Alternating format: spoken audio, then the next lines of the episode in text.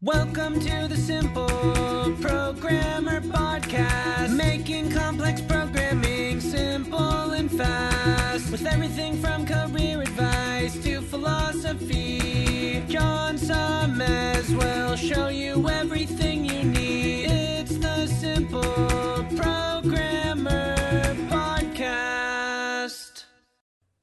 what's up? John Sonmez here. Just want to take a moment to tell you about an awesome sponsor we have at Simple Programmer, which is Hired.com.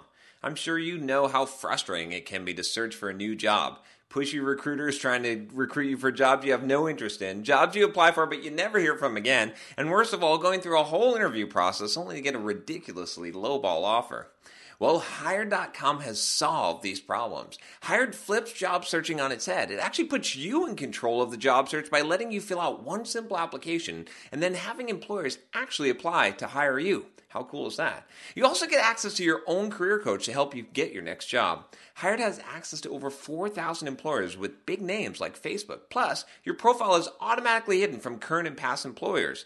Oh, and they pay you to get a job. Anyway, as a Simple Programmer listener, if you use the link hired.com slash simple programmer, you can get double the normal $1,000 hiring bonus and get $2,000 when you find your next job on Hired. Just go to hired.com slash simple programmer to get started.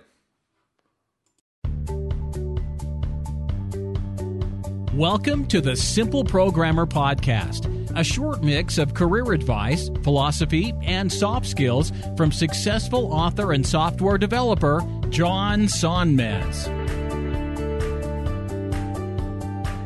Hey, what's up? John Sonmez from simpleprogrammer.com. So I got a question here about this one is I guess financial, somewhat real estate.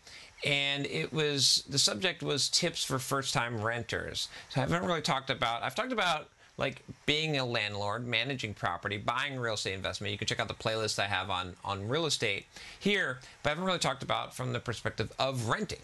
So this email comes from Craig and he says, "I never rented before and I personally don't know anyone who has. What tips do you have for someone that is a new renter? What should I watch out for? What should I ask? What should I do before, during, or after renting a place? Uh, I know in the military, anyone living on base tends to take pictures of everything before they move in. That way they won't be dinged as they leave. Should someone renting do this?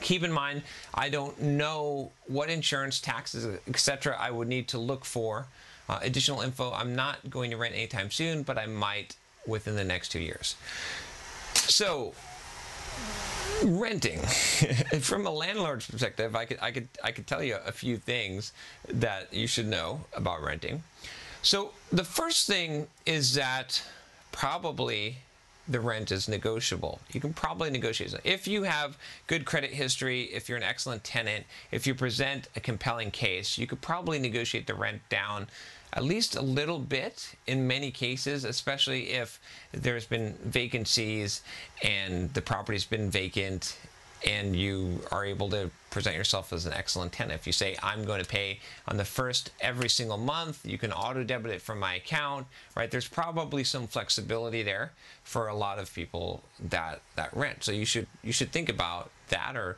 or maybe can you get a special? Can you give me the first month free? A lot of times landlords have to do that anyway so if they they've got the prospect of having a good tenant, you, you have a good chance of, of having some negotiation there. Especially if you're willing to sign a long term lease as well. If you're willing to sign like a two year lease, you could definitely get some kind of a discount on your rent. I, I think that's that's probably very highly likely. Or you know if you're willing to do some kind of improvement on the place, although that one could be that could work for or against you because some landlords might be like if you've got the actual skills and the experience right that that could that could work for you now what I would say also is that you should know the market rents, right? Know what other places are renting nearby. You need to check the area. One one of the things that I've learned from from actually being a renter and, and buying properties and, and whatnot is that it's not enough to go and visit the property during the daytime. You also need to go at night, especially at like 2 a.m. or something like that. I know this is inconvenient and seems like a pain in the ass, but you got to figure out what is the nightlife like in the area, especially if the rent is cheap, because sometimes that shit will surprise you and you don't want to like. The worst thing is to go to a new place and to move in and then that night to figure out that there is some wild shit going on in your neighborhood right? That's that's the worst thing. Either you're not going to be able to sleep or that it's going to be extremely hot or that the walls are extremely thin. You want to think about some of these things. Especially the walls being thin as well you want to actually test to see if you can hear. You know you want to probably you know really investigate the area carefully, especially if you're going to sign a long-term lease, because that's where you're going to be living, right? And you know, the, there, has been several times where I've spent the night somewhere, had not checked it out at night, and had really said, "Oh." That's interesting. so you want to check that out for sure. Taking pictures of the place, you should definitely do that. You know, when you put down your security deposit, you should expect that probably if you're going to live there for a long time, you're going to have some of that taken because I mean you're going to have wear and tear. You're going to do some damage to the carpet. You're going to damage the walls. Like there's going to be stuff that you're going to do. You don't realize this as a renter, so don't expect that you're going to get the full security deposit back.